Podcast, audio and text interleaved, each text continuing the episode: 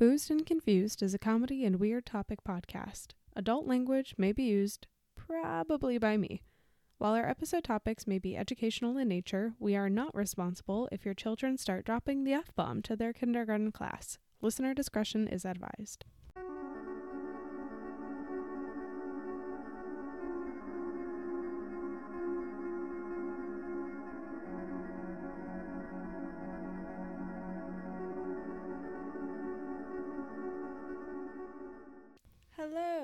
Everybody. Hi, I'm Matt.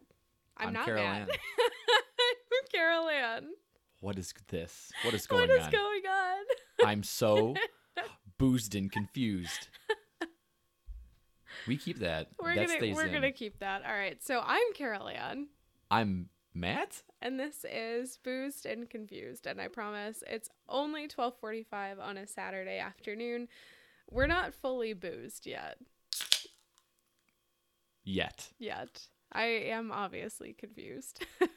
I'm always kind of confused. How are we today? We are great. Good. Great. Glad. Good. Um, cool. All right. So before we dive into today's topic about cults, um, just some housekeeping items. We are on all of your favorite social media platforms except for LinkedIn. I'm sorry, LinkedIn fans, but we are on Twitter, Facebook, and Instagram. You can send us an email at boozedandconfusedpodcast at gmail.com. And if you are so inclined, please follow us on your platform of choice. And if you really want to support the pod, please leave a rating if you like us. Um, take a screenshot, send it to us, and we will send you some stickers for free. If you don't like the podcast, now's your time to leave. Thank you for joining. And don't leave a review. don't leave a review. Don't- Didn't we start like our first wave of sending things out? Yeah, so we did a sticker giveaway on Twitter, and we have some stickers going out. Uh, one of them going all the way to Sweden, which is kind of neat. Hey, Sweden. Hey, Sweden. uh, all right, what are we talking about today? Cults. Cults. Cults. Are you going first, or am I going first? Ooh. I think so what last time it was a coin flip. I Mhm. think this time we should roll for it. All right, so let's roll for initiative on three. One, two, three. What's a natural 20? All right, well, Oh, baby. I it means I get to decide. what can I get with an eight? You can get, you fall down the stairs. roll again. Try and grab the railing. 18. All right, you grab the railing. All right, this is going to be a long episode of you falling downstairs if you didn't catch the railing. Yo, natural 20. Why can't I get that when we're actually playing D&D? That's not important then, like it is now. So since I'm in charge of this, I'm the captain now. I say, since well, I have two, how many do you have? I have two. Okay, well, we're going to go back and forth then. Okay. I'm going first. Okay. You go second. Okay. I go third. Yep. You go fourth. Yep. No, I go first. You go second and third. I go last. Then you finish it off. I finish okay. it off because this last one that I have is super weird. Okay. But this first one, it's like uh, if it's like if you're into feet, you'll be into this cult. Feet, like the body part. Like the body part, like that thing that we both kind of hate. Mm-hmm. Like I hate my feet. I hate the idea of my feet. Mm-hmm. Uh, and you are always wearing socks. Like you are never seen without socks on. Yep. It's like I'm a never nude, but like socks. But it's my feet. Yeah. It's your feet, yeah. So this one's called Honohana Sanpogyo. Yeah, it just rolls right off the tongue. Well, it does if you're from Japan. Okay. Uh, this one's often called the foot reading cult because its founder, Hogen Fukunaga, claimed he could make a diagnosis by examining people's feet. Like, I'm not sure if it's like palm reading, but like foot reading or like smelling them. That'd be real nasty. Just like, let me get a whiff of those toes. What he was a toe sucker. That's all right. I'm I think I'm out for this episode. I love a man who can suck on some Oh, toes. God. Oh, it's gross. Uh, we both just have a huge aversion to feet. But I was trying to keep it light this week. Yeah, why did we pick this one for the first one? I'm just trying to keep it light. and this one's pretty quick, and it's, it's a very short-lived one, relatively in terms of like movements, I guess. So Fukunaga started preaching in 1980. Uh, he claimed to be the world's final savior following Jesus Christ and Buddha. Uh, at this time, he was 34 years old and he had about 500 million yen worth of debt. So when you are the savior of the world and you are that heavily in debt, you got to figure something out, I think. So he became a household name throughout many of his publications. Uh, he wrote about 70 texts. Were they all about feet? That's a really good question. Um, I don't know. Um, I didn't go too in depth because I didn't want to go down that like foot Mm-hmm. path. Yeah, because your Amazon search history is going to be really weird, and your Google search history is going to be really weird, you know? And it's just, yeah, you don't need those ad recommendations on Facebook. I'm just trying to keep FBI guy like not thinking I'm weirder than I actually am. Oh, no, he knows. What he, up, FBI he guy? knows. So he actually had most of these written by ghostwriters. And in 1987, the sect gained official recognition as a religious corporation. And at one time, this group had about 30,000 members.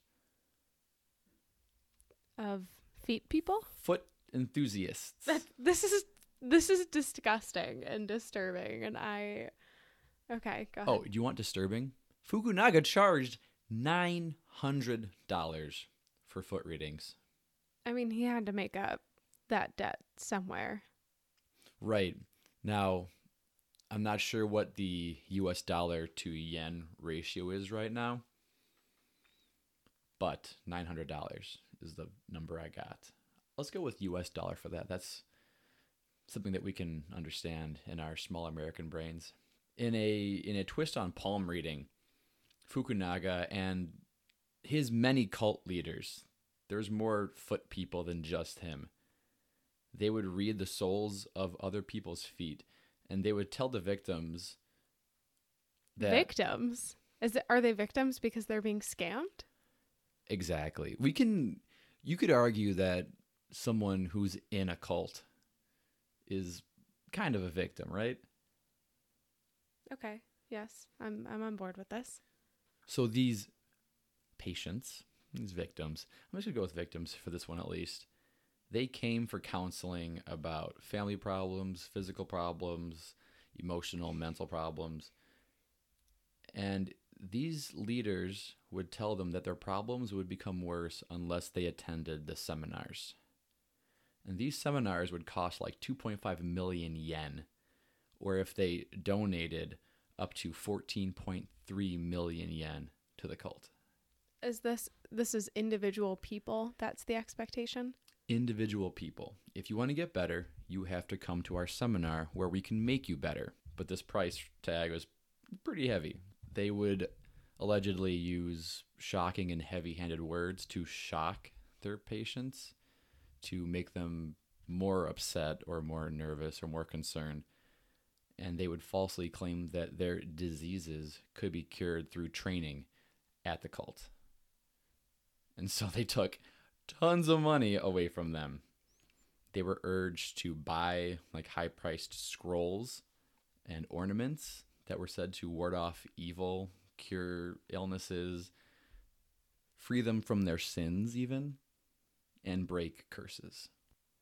These kind of things could be argued as being intimidation tactics um, because there's often like a threat coming with their recommendation like oh if you don't do this then this is going to happen to you these victims would have to go through sometimes like five day long training seminars and the cult actually had really nice scenic views at their headquarters because it was right at the foot of mount fuji and uh, the goal of these was to purify the mind and the body if you wanted to raise your rank in the cult, the leader would set out these extremely strict rules and guidelines.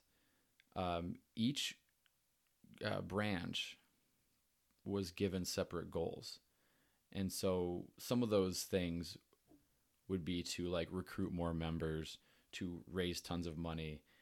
And uh, by the end, the cult uh, to build their new facility had raised over 600 million yen. And then once they hit that target, uh, Fukunaga would give them an even harder goal to reach. So basically, just moving the goalposts. It's it's like um what's that Cutco knife company? Mm-hmm. It's like that. Mhm. You want to make some money? You got to spend about three hundred dollars on these knives, and then you can sell them to your friends and your mom and stuff. Yeah, it seems like they were probably selling essential oils. I would think at uh, these seminars Yeah, for sure. Uh, actually, at these seminars, he would tell the recruits that lying was acceptable to lure in more people to get even more special training. okay, so it's for sure a multi-level marketing scheme. Oh, he's like, when you lie, you're actually using your wisdom to say things, even if they're not true. Roll for it. he explained that the lies were acceptable as people would learn reason once they began that special training. So, in a sense, like, yeah, you're lying, but is it really though? I'd, I'd say probably yeah. So the the group uh, made up like a manual uh, to help people train other people. Uh, Fukunaga is that typical cult leader guy who would who would use the money to like buy himself like really crazy nice stuff. He was seen to be wearing like five thousand dollar suits, uh, custom handmade Italian leather shoes.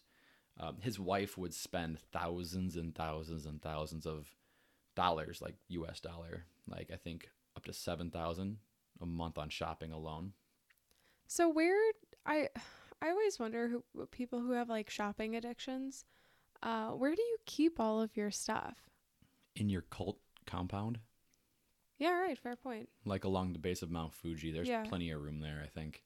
So Fukunaga reportedly, this is an alleged number, obtained 60 billion yen from more than 10,000 people over a 13 year period, while he spent tons to enhance his own reputation as a religious leader.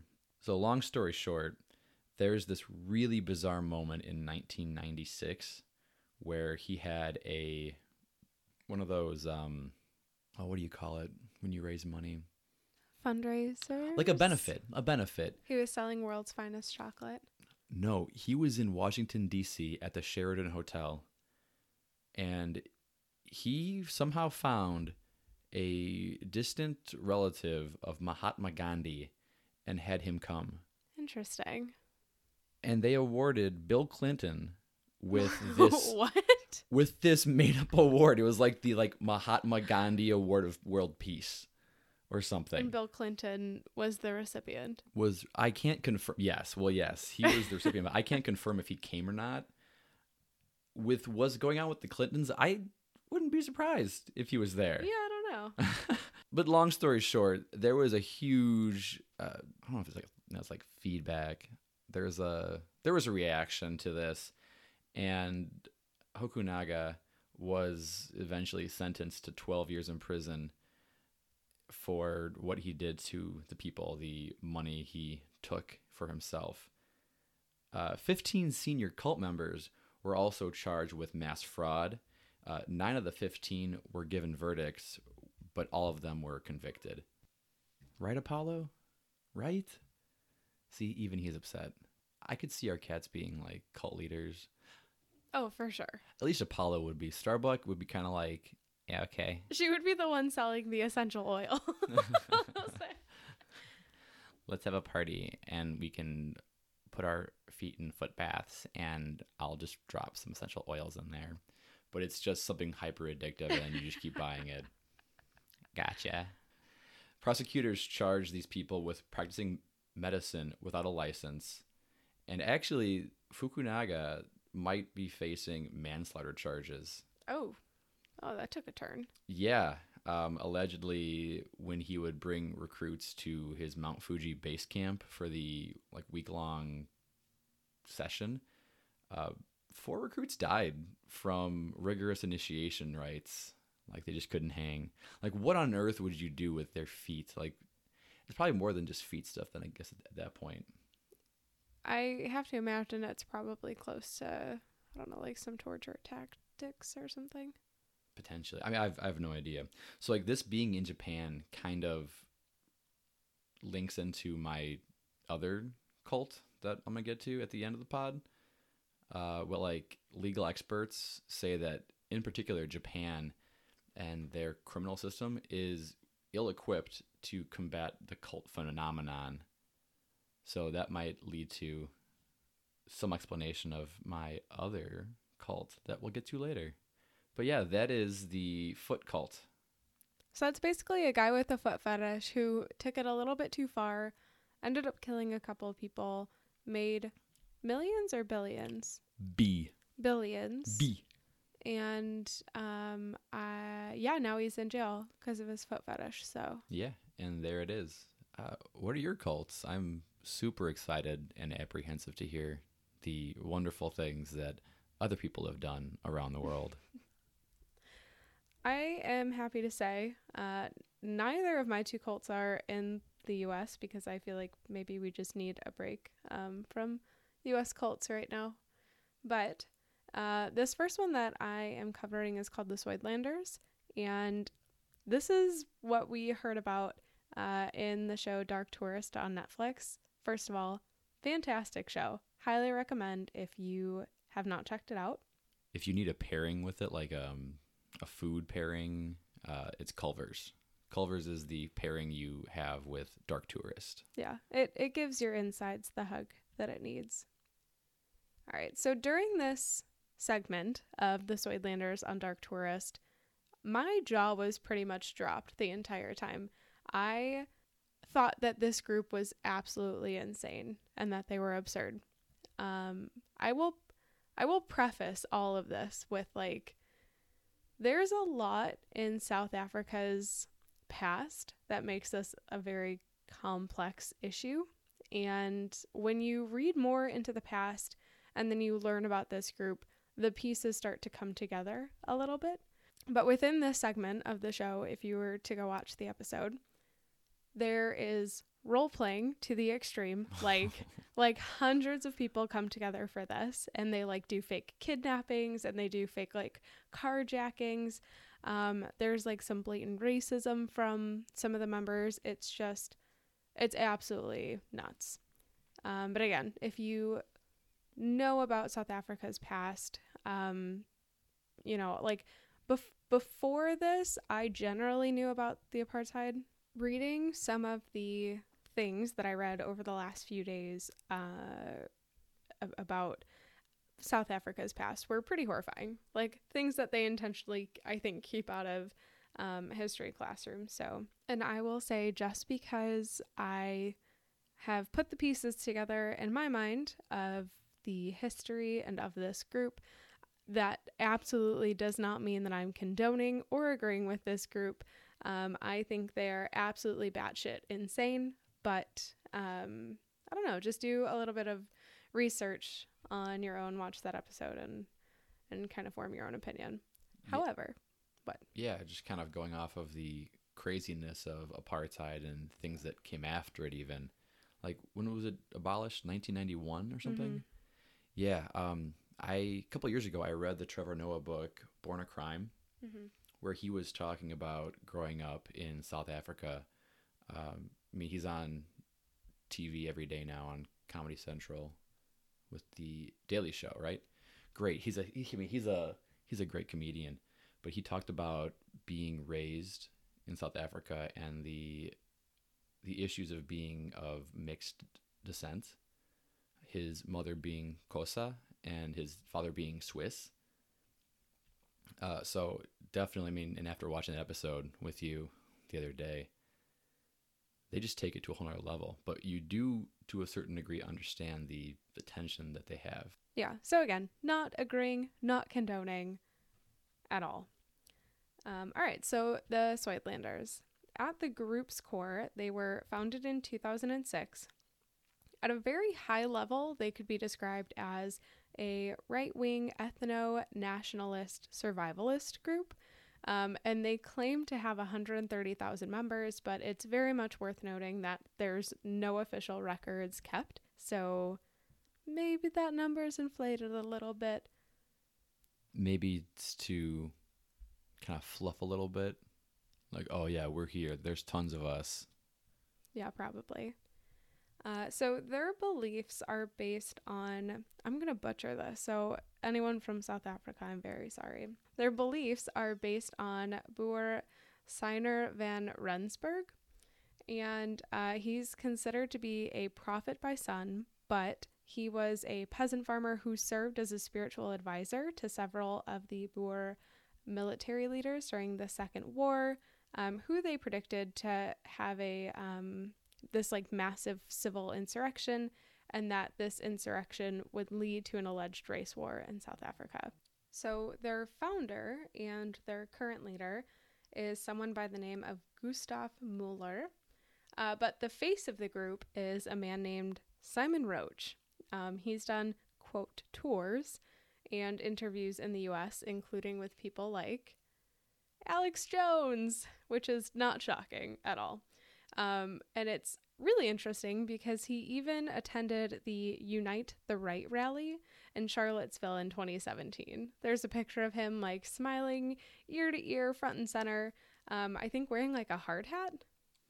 Is that the one where the white guys were carrying the torches? Mm-hmm. Yeah, the one. Yeah, the one where they were saying Jews will not replace us. So, as I had already mentioned, um, the Suidlanders believe that a race war or a general civil war is on the horizon as a result of a white genocide. And this belief of white genocide is very closely aligned with this group in general. Um, and I, if this topic at all interests you, would heavily encourage you to go do some of your own research on that because I will not really be touching on that in this topic. But like most doomsday groups, this group believes an entire collapse of infrastructure will happen and that they will have to evacuate um, from their urban areas with all of the other white South Africans. And they're going to go to some rural spots that they're going to evacuate to. Oh boy. All right, so here's something that's really interesting. You hear a lot of this and you have some ideas in mind, right, about maybe what these people are like. But they want to make note that they distance themselves from neo Nazi groups. Oh, great. Yeah, no, no, no. So totally different. Very similar beliefs, totally different. Um, but it's worth noting that the Suidlanders have received donations from a variety of far right and white nationalist groups, um, like the Neo Confederate League of the South, Identity Europa founder Nathan Dem- D- Damigo, and American Vanguard. But totally not neo Nazis. It's just not good company to be in. No, no, not at all. But thankfully, they said they're not Nazis.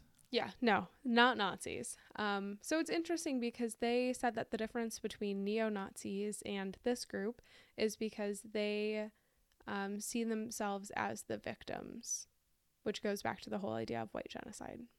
So that's why they say that they're not part of uh, neo Nazi groups. Like also previously mentioned, this group conducts training in all aspects of civil defense throughout the year. Uh, and the training includes logistics, operations, control of refugees, first aid, firearms training, and communication. Guys, I'm not kidding when I say that the episode of this is absolutely batshit. Like, people are like faking getting kidnapped, they're faking getting carjacked, and like they go through all of these role play scenarios in like the event of what to do. But also, oh my god, do you remember that part? I don't know if I should ruin it. With the part about the dog? No, the oh well, yeah. So this group was, this family that's interviewed is basically saying, oh yeah, if we leave, the dogs can't come with us, and the docu series host was like, "What? So you're just gonna leave him here?" And the woman was like, "No, no, we would put him down before we go." But the birds. But the birds. They'll bring the birds though. Um, no, I was gonna say the part where they're they're doing this like car caravan. It's so bad. It's it's very interesting, but they're doing this car caravan, and again, like this entire group is white, And as they're doing this caravan, there's one black man walking. Oh my god. And they this part was not actually role playing. They were actually fearing that this person was part of some sort of like like uprising. Yes. Like this was the start. Yes. It's like they knew we were doing the test run and now they're here. It was just some guy going for a walk. Yeah. Like insane. I yeah, I don't know. The whole thing is nuts. Um, but some other things that I would point out there is this uh, official from a South African intelligence agency who is not allowed to talk publicly about this. So the source is obviously not named, but the online strategy and propaganda of the Suidlanders uses the same tactics as terrorist groups for recruiting members, according to this person. Again, this group claims that their membership is more than 130,000 strong, but uh, the source also says that that figure is likely inflated, but also impossible to verify because they do not keep membership lists. That's to keep them off the grid. Yeah, exactly. Very smart. There's probably like 50 of them. Like the ones that we saw in the episode, and that's everybody. Wouldn't surprise me. Yeah.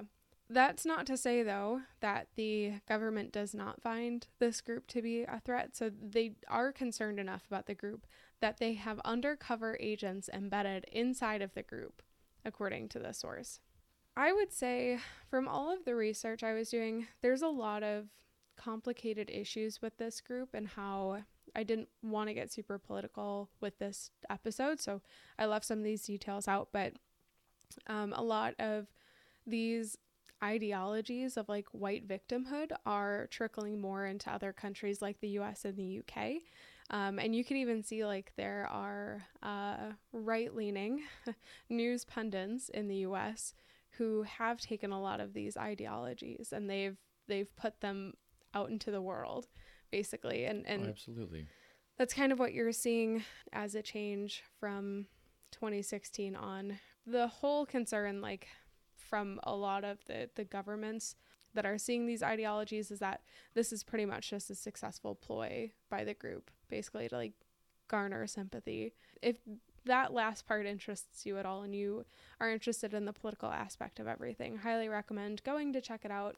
The information is pretty easily accessible on your own. Just did not want to include it here. But yeah, I highly recommend people go watch the Dark Tourist episode where he goes to South Africa. Um, see this in action because, like, truly, my words do not do this justice. It's like a cringe track that just keeps getting worse and worse and the reality is that it's actually a real thing so that makes it like top level cringe mm-hmm.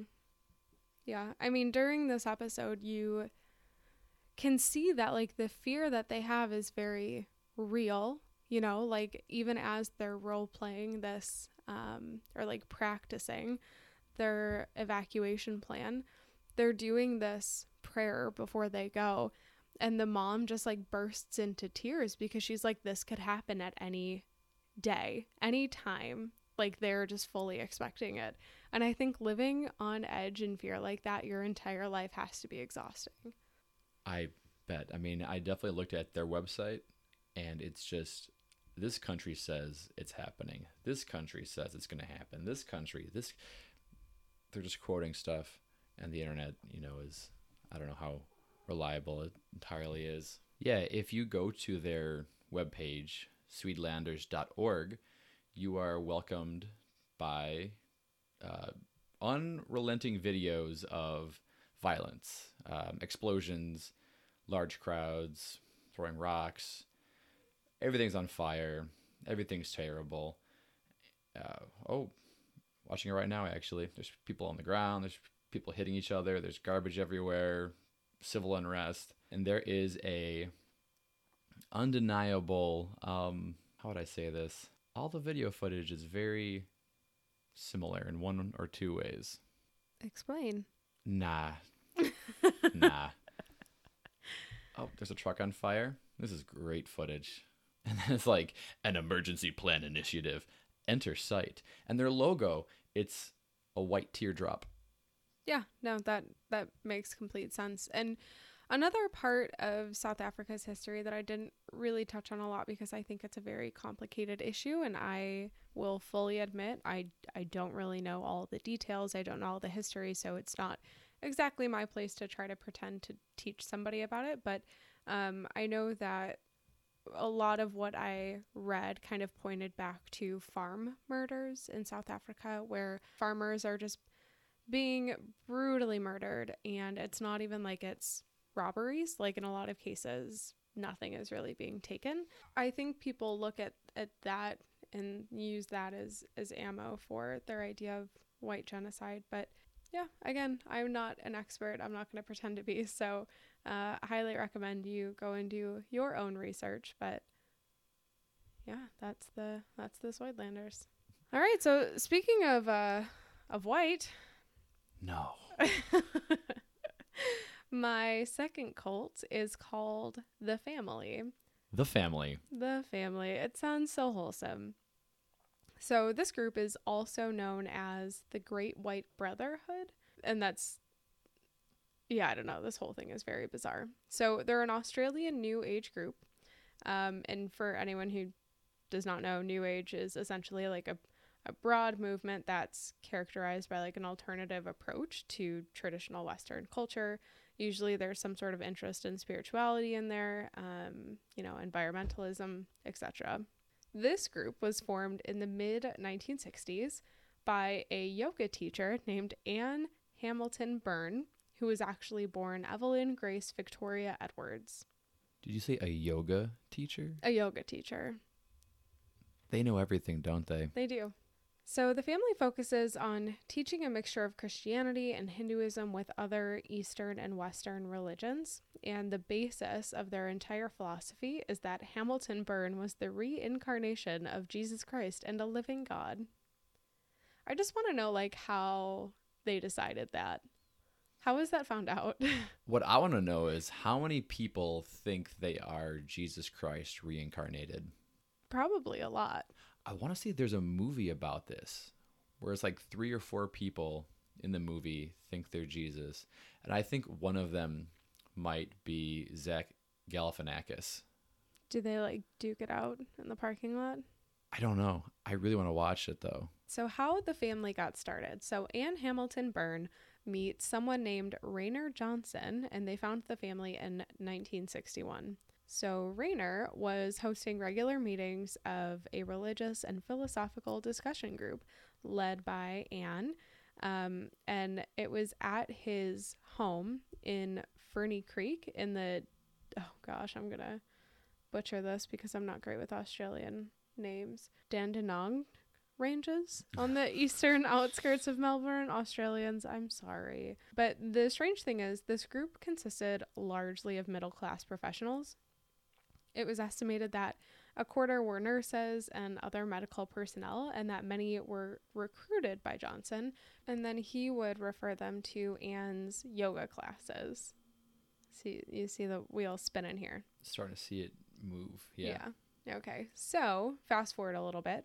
Um, during the late 1960s and the early 1970s, so there's this hospital called New Haven, and it's a private psychiatric hospital. So New Haven is owned and operated by Marion Villimek, who is also a member of the family. And it turns out many of the staff and the psychiatrists there are also members. I'm seeing a pattern here. There is a pattern. I'm not sure what it is yet though. There is a pattern. So, patients at New Haven were treated with LSD, and the hospital was used to recruit new members from among the patients. They also used the hospital to administer LSD to group members under the watch of two psychiatrists who were part of the family. This reminds me of like how the old psychiatric hospitals used to work. Mm-hmm. Let's drill a hole in their head. Let's throw some drugs in their system. Let's see how this goes. Yeah, this hospital definitely did uh, lobotomies at some point. I saw it mentioned a couple of times. That's insane. Yeah, it's a little disturbing. It's barbaric. In 1986, New Haven closes and it's the subject of a lawsuit. And this lawsuit is brought by family members of deceased group members. Ooh. Anne wins the case, Good unfortunately. Anne wins the case. Oh shit! no, yeah, no. I we thought you said the no. family. Oh, No. you said the family won. No, I said Anne won the case. Oh, that's terrible.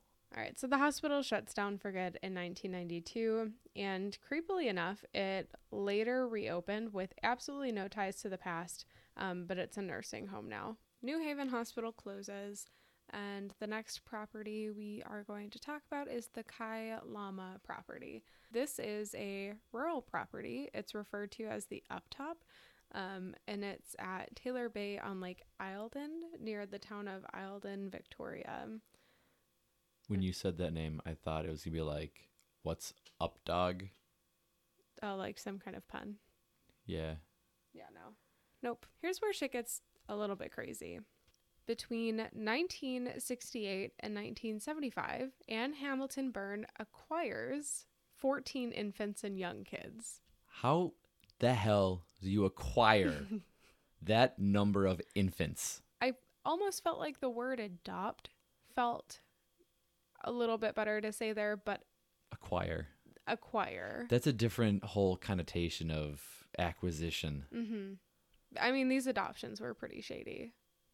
This whole thing's pretty shady. This whole thing is the whole shady. episode is quite shady, so this is just par for the course. hmm Okay, so Anne gets these 14 kids with her partner Bill, and I didn't have a like a ton of information on Bill, um, but you'll hear a little bit more about him later. And some of these children were natural born members um, of the group, so they were like children that were members, actual children. And then I have this nice quote here from Wikipedia describing some of the shadiness of the adoptions. Quote Others had been obtained through irregular adoptions arranged by lawyers, doctors, and social workers within the group who could bypass the normal processes. Uh, The children's identities were changed using false birth certificates or deed poll, all being given the surname Hamilton Byrne and dressed alike, even to the extent of their hair being dyed uniformly blonde. oh. Yeah, so remember um, how that group is also known as the White Brotherhood? Yeah, yeah. I'm trying to see a trend. Naturally, with 14 kids, you're not sending them to public school. You're not sending them to a private school, certainly.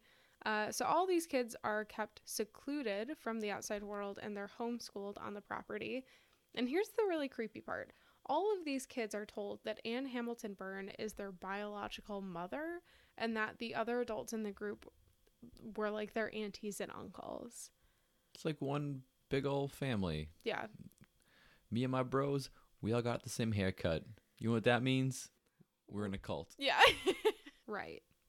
The kids were not given access to the outside world. They were disciplined, in like very loose quotes, uh, with severe beatings and starvation diets. And some of the kids who have spoken out about this said that these like disciplined beatings and starvation diets a lot of the times came for like almost no reason. I have another quote here. Are you ready? No. Wait. Yes.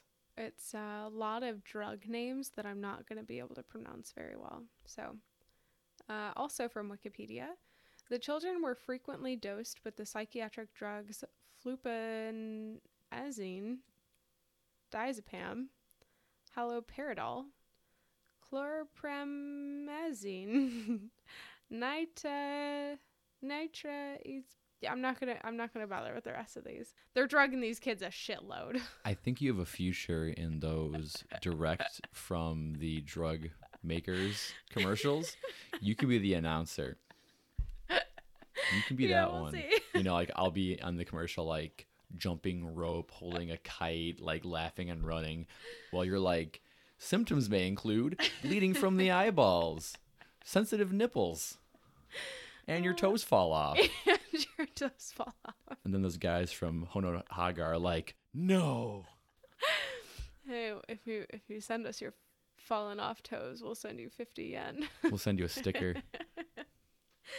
All right, so Uh, also, from the same quote, on reaching adolescence, they were compelled to undergo an initiation involving LSD. While under the influence of the drug, the child would be left in a dark room alone, apart from visits by Hamilton Byrne or one of the psychiatrists from the group. While they're tripping on LSD, Yes, they would be left alone. that's the stuff of nightmares. Yeah, that's that's you know I've never um I've never done LSD. I've never taken LSD. But from what I have like heard from it was like big in the 70s, right? I wasn't there. I wouldn't know. that's a good point. Neither of us were. Um yeah, I just like can't imagine doing that on my own. So fast forward again a little bit. So police came to the property in 1983 in search of a missing girl named Kim Holm and she was 10 when she went missing. Her mother was a member of the family, and her father went to the police to get his daughter back. And in very cult like fashion, uh, when it goes to court, two of Anne's followers lie in the court proceedings in order to make the dad look bad. And they ultimately decide that like her followers lied, and Kim, um, Kim's mother is ordered to return her daughter. Hmm. Are you ready for this? Yeah. Insert cops theme song here. I hear it. I hear it. It's probably stuck in your head too now. The cops begin an intervention, and they begin this intervention because Sarah Hamilton Byrne, who is an adopted daughter of Anne's, um, is expelled from the group in 1987 because of arguing and rebellious behavior, which basically is like any normal teenager. So you can see the standards are very high. Sarah is instrumental in getting the attention of the police, and after she goes to the police, they start to investigate Anne and the Kai Lama property, and a raid ultimately takes place on the property Friday, August 14th in 1987, and all of the children were removed from the premises. I have another quote here. After the raid in 1987, Anne Hamilton Byrne and her husband William, Bill, uh, remained outside Australia for the next six years. Operation Forest, an investigation involving police in Australia, the UK, and the US, resulted in their arrest in June 1993 by the FBI in the town of Hurleyville in the Catskills in New York. They were extradited to Australia and charged with conspiracy to defraud and to commit perjury by falsely registering the births of three unrelated children as their own triplets, charges that were later dropped. Elizabeth Whitaker, wife of the psychiatrist Howard Whitaker, was their co defendant. The Hamilton Byrnes pleaded guilty to the remaining charge of making false declaration and were fined $5,000 each. The conspiracy charges against Whitaker was dropped, um, and she was ultimately convicted of falsely obtaining nearly $23,000 between 1983 and 1987. All of that, and the only thing that happens to Anne and her husband are that they're both fined $5,000. Don't make a cult again. Little, little, little slap Just on the wrist. Slap on the wrist. Fast forward again, we're going to the late 90s and the 2000s. Um, so Sarah writes a book called Unseen, Unheard, Unknown, and I think a lot of this Wikipedia article that I used as a source is taken from her book.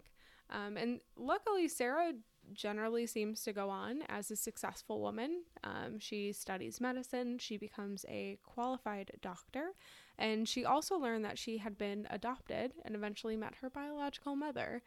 So that kind of worked out nice for her. I That's think. heartwarming. Besides, like the trauma of being in a cult when you're younger, but Of course. seems like things got better for her. yeah. Going back to Bill.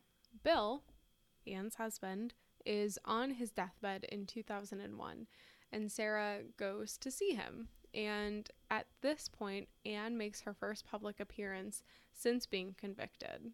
All right, fast forward again a little bit more. 2009. Sarah is taking the initiative to see Anne in her compound in Victoria. A little bit more, 2013. Anne is in a nursing home in Melbourne and she's close to death with dementia. And this causes a huge power struggle within the family about who her successor is. Oh And-. Just as recently as 2019, Anne passed away. And I couldn't find any information about who actually took over in the family, but it kind of blew my mind that this is still around, just out in the open. Who's the successor? Yeah, I I would love to know. So, um, you know, successor to uh to Anne in the family, if you're listening to this, let us know. Raise a hand. But yeah, this um cult was pretty wild. Yeah. I mean, cults in general are wild, but this one, this one is the haircuts got me. It was the haircuts for me. You know, I think I would coloring. rather take the um the foot fetish essential oil selling guy over um someone who's pretty much falsifying adoption papers, making all of the kids look uniformly white and blonde, and also like, you know, the drugging and of children and killing of people. Right, right, right, right. Of course, those those small details. So that's that's the family. Um, there's a lot more details in here. It's a, a heavily detailed cult. Um, this is very high level. So if anyone is interested in learning more about the family, there's a lot of information on the internet that I did not really include in here. Okay, time for mine. My last one. Wrapping it up with a very bizarre cult that is still quite active across many continents and just in general very bizarre. I don't even know where to begin with it. Um, it's a movement for sure.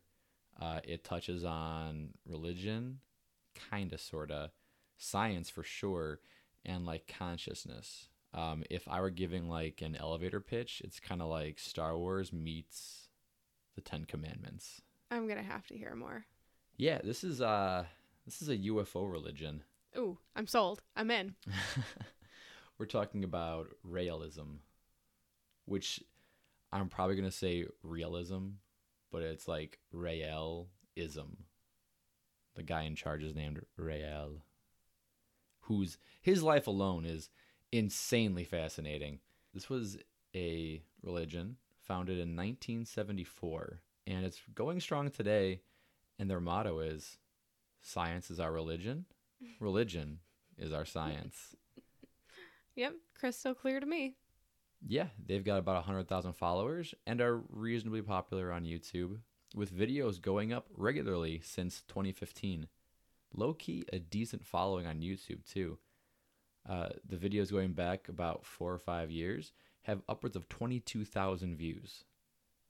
All right, so I'm just going to have to say if this group was founded in the 70s and there's only 100,000 members and the Suidlanders were started in 2006, I don't know. I think I'm going to maybe question the 130,000 members they have. I don't know. Correct. Correct. Well, that that number comes as of 2018, the 100,000. Yeah, it's pretty pretty recent. But yeah, it's a UFO religion, uh, which basically, if I have to explain it, uh, it's a religion that requires the existence of extraterrestrials operating UFOs and an element of their belief. And this is described as one of the most consolidated UFO groups internationally active today. But wait, there's more. Tell me more, Billy Mays. Realists see the Bible as a central part of their belief system. Like it's meant to be taken like kind of literally, which I know is a facet of a lot of Christian uh, sects, but this is an atheistic religion. Okay, I'm getting a little lost here. In the Tanakh, the Jewish Bible, they refer to God as like Elohim Mm-hmm. or like Yahweh. Uh, Raelism acknowledges Elohim as the creator of human life, but Elohim is not the God of us. In that religion. No, it, it's like it believes that Elohim may have been historically mistaken for gods, but are really just aliens. Oh. Yeah. Oh, okay. So I I watched an interview with this this man who was like so full of love and warmth and was like always smiling as he talked with that like thousand yard stare still though but he said uh, he gave an example of the book of genesis which is he says is a literal this really happened So the complaint is that the book was written by primitive people who didn't really understand what the aliens were telling them. So the Elohim, not God, but the alien people, informed the humans that before they landed on Earth, they installed satellites which are flying around the Earth. So in first chapter, verse 2 of Genesis, when it says the Spirit of God was hovering over the waters, Raelian scholars would be like, yo, it's just satellites, man. Interesting. Yeah. Okay. Yeah. Um, God is not God. God does not exist. This is just aliens that came here to make us. And yeah, we're going to, you could, look, if we're going to get into like it was satellites, that might explain why we have like similar shaped buildings across the world, you know, the pyramids and stuff. Aliens. So what basically these aliens are just playing Sims with us? Yeah. Yeah. All right, that makes sense. Yeah. I almost got wooed to death. Stop. Throughout history, the Elohim have created 40 Elohim human hybrids who have served as prophets, meant to teach us and prepare humanity for the news about our ultimate origin and destiny. And you know what? Among those prophets, those hybrid prophets, we have the Buddha, Jesus Christ, Muhammad, and of course, Rael himself being the 40th and final prophet. the Elohim are said to be planning a future visit to complete their revelation and education of humanity. But not until humanity finds a way to harness our advances in science and technology to develop it in a way that gives us a peaceful ending. Then, once that's achieved, the Elohim shall return to earth and share their technology with humanity and usher in a pure utopia. All right, so basically we're never going to see them. I mean, theoretically, we might. I mean, they definitely have like a time frame that they're aiming for where like if things don't quite get there by I think it's like 2035, they've got protocol for that. That's the belief in a nutshell. So what about the founder, Rael, the last prophet? He was born uh, Claude Maurice Marcel Vorilhon. He was born September 30th in 1946, and he was raised in Vichy Allier, France. After stints of boarding schools, Claude ran away and became a street performer in Paris. He was discovered on the streets by a producer, and he later became a radio pop star.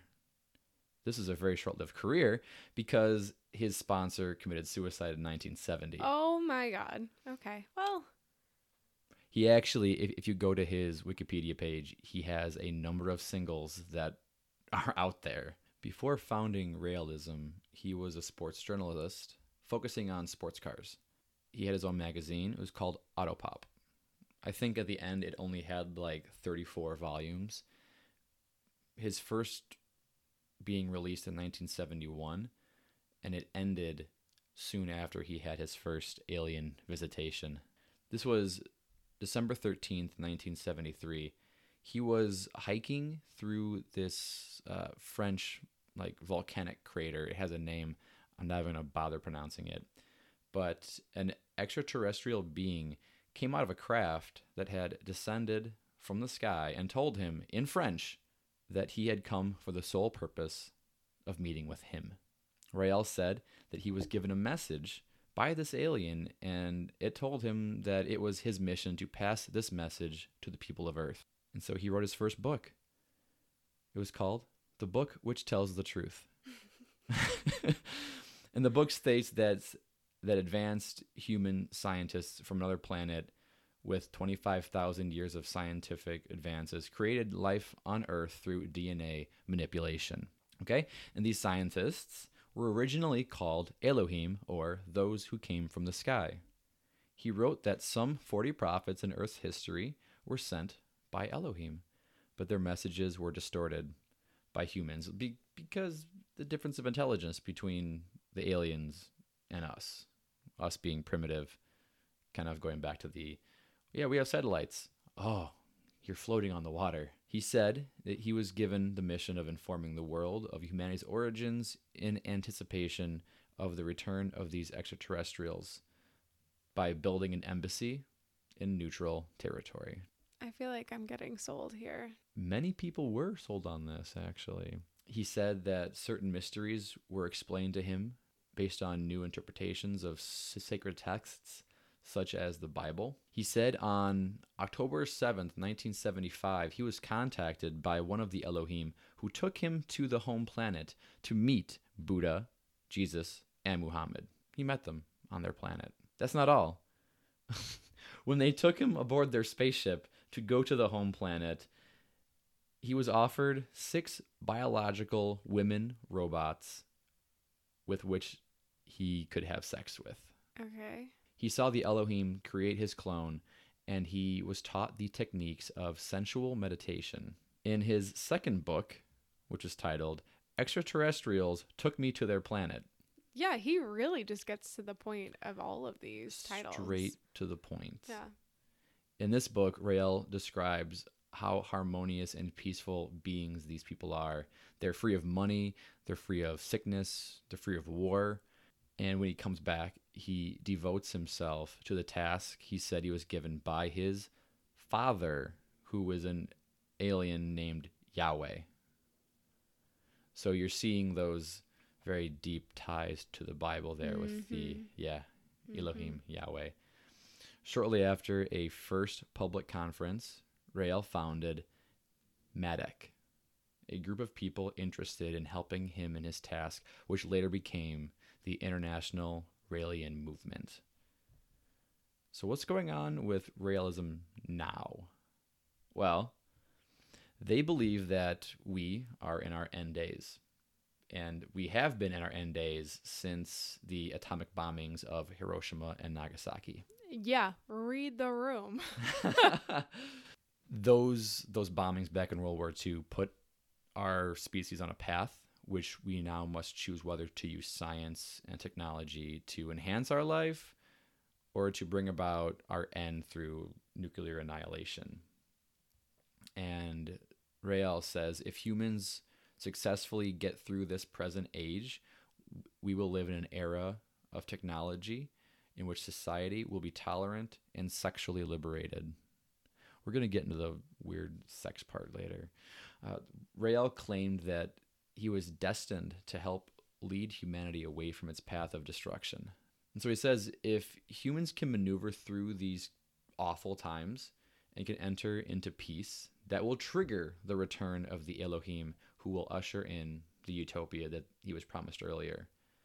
And the previous 39 prophets will return, and with the help of Rael, the 40th, the United Prophets will complete this movement. Before that happens, a lot has to happen though. So Rael stated that humanity has to build an embassy for the Elohim prior to their arrival, and that it must include a large enough landing pad for the spaceship. Wow, okay. Demanding divas. Did it give the dimensions? I don't know how big it is. I mean, probably big enough. Uh, he said, furthermore, it had to be located on internationally recognized neutral territory so as to not indicate favor towards any one particular nation state. Okay, so they're gonna go to like what, Switzerland? You know, actually, I think their current headquarters is in Geneva. Yeah, that would make sense. Yeah, typical, typical Switzerland. Yep. And so he originally sought permission to build in Israel. And he explained this by reference to how the ancient Israelites were once in contact with the Elohim.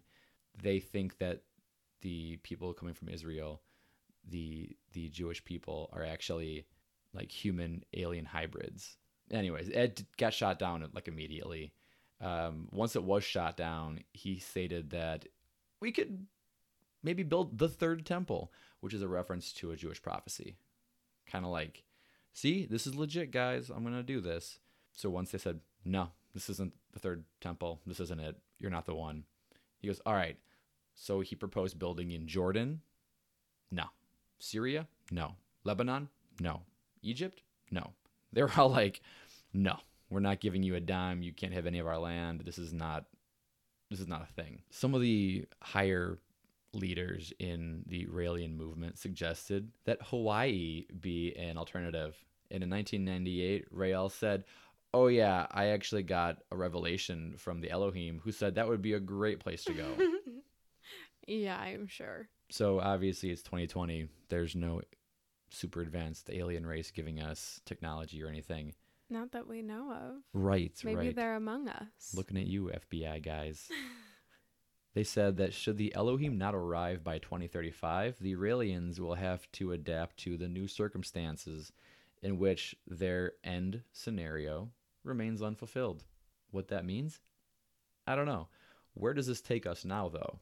Once on Earth, Rael claims that the Elohim will share their advanced technology and understanding of science with humanity that will give us unprecedented joy, happiness, health, etc. He teaches that the Elohim's arrival will herald in new, improved politics and essentially will lead us to a geniocracy, which is essentially the rule of geniuses. Well, it looks like you're going to be moving up in power.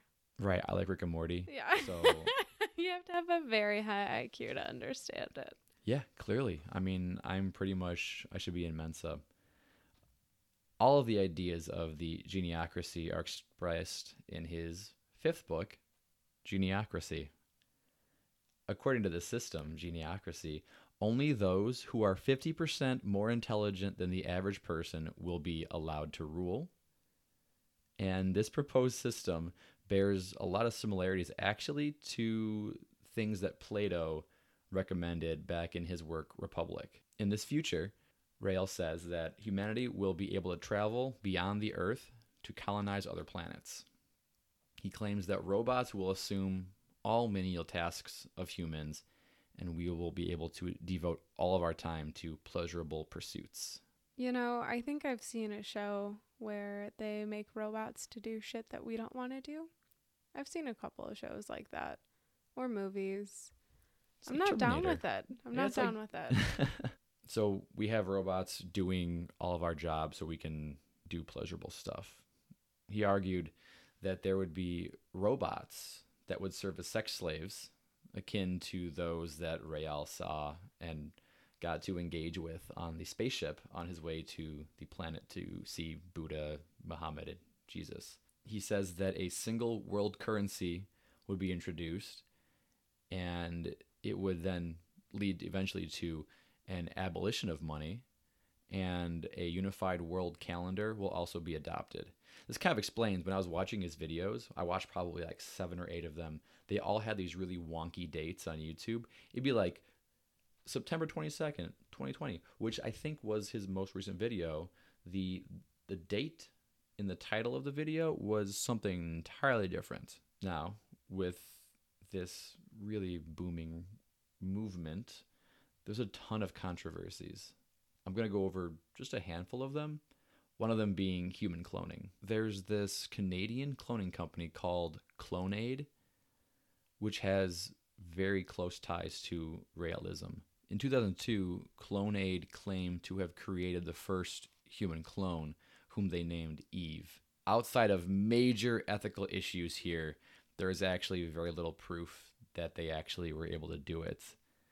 Clonaid has a number of international branches where they have different names, but something that's that's very bizarre about this is one of the higher ranking scientists at Clonaid, uh, a French chemist and Raelian leader named Brigitte Boisselier, testified under oath that there was a cloned child born outside of the US and is living in Israel.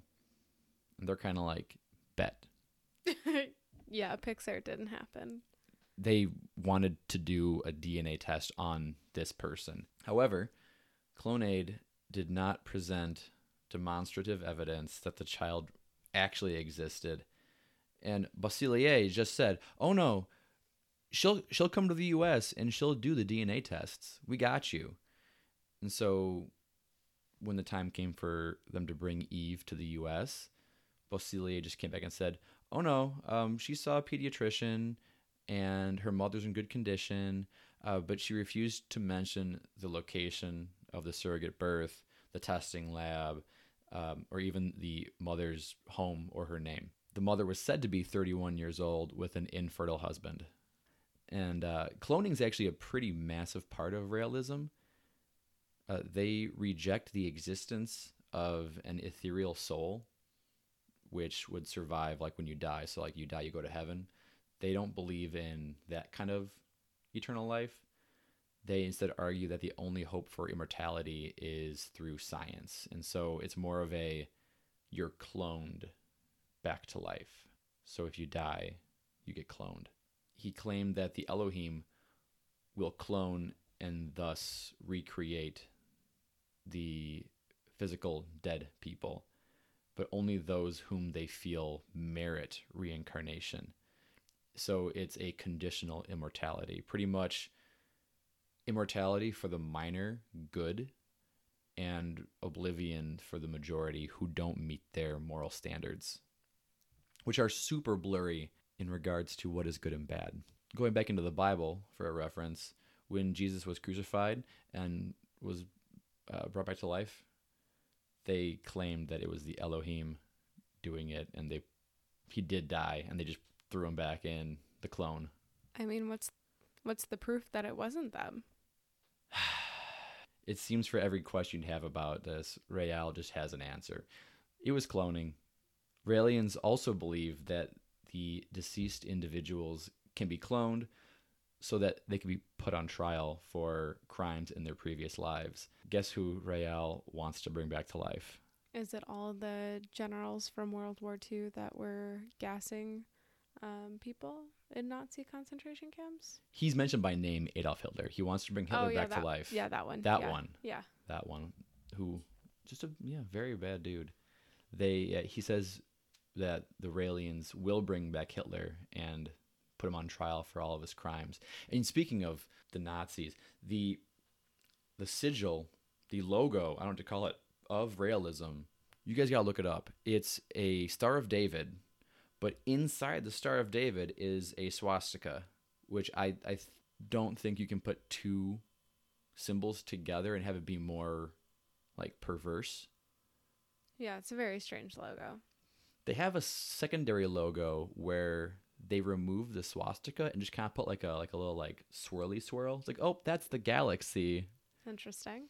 But the main logo definitely has a swastika in it. Super sketchy. Not only do they want to bring back Hitler, they also want to bring back the people who brought about 9 11 and put them on trial for what they did. That's going to be a, a whole ass other conversation. I mean, there's a whole other thing there. He, he has it out especially for the terrorists who flew the planes into the Twin Towers and the Pentagon because they have a massive hatred for suicide. When the Heaven's Gate cult had their mass suicide in 1997, the Raelian Church, we'll call it, I guess, was among one of the the new religions that issued a press release that entirely condemned suicide due to the fact that the Raelians seek to be a religion that continues life through cloning. So suicide kind of ends that cycle. The Raelians seek to both genetically clone individuals rapidly accelerate growth of the clone to adulthood, install in them nanotechnology. Rael told lawmakers that banning the development of human cloning was comparable to outlawing advances in medicine such as like antibiotics, blood transfusions and vaccines. Like damn, like he he wants that bad. He wants cloning to be the new way that we produce. In fact, the the, the Elohim according to him, don't actually have the ability to reproduce sexually and that they are just cloned. Another controversy that had followed Rael is his focus on sensual meditation. Not the fact that you can't do that kind of stuff, it's the fact that he was focusing on like children. So the Swiss government authorities responded to their views about meditation with the fear that supporting liberalized sex education for children would teach youngsters how to obtain uh, sexual gratification in an uneducated way, and that might lead to increase in sexual abuse of underage children. Speaking of children, allegedly during a tour through Asia, uh, Rael married a 16 year old girl. And though he claims to have divorced her immediately after he married her, and it was done just to get through borders, they allegedly continued living together after the marriage and divorce. The the final controversial thing that I think I mean there's a ton, but this thing is called the Order of Angels and this feels like the most cultish part of Raelism. According to Rael, the Elohim are much more feminine than humans, and Rael said something like the 10% most feminine women on earth are 90% less feminine than the average Elohim. Well, whatever that means. Uh, in 1998, he claimed to receive another message being told to create a special group only for women in his movement. And these women would become the consorts of the Elohim after their arrival on Earth. The Order of Angels was kept entirely separated from the rest of the movements. The living quarters were entirely off limits to anybody who was not an angel. So, what do you do when you get too old as an angel? When you get too old, you become a gold ribbon angel. You lose the ability to be a welcomer to the Elohim when they come, but you can definitely help groom the other young women who are going to take your place. And there you have it.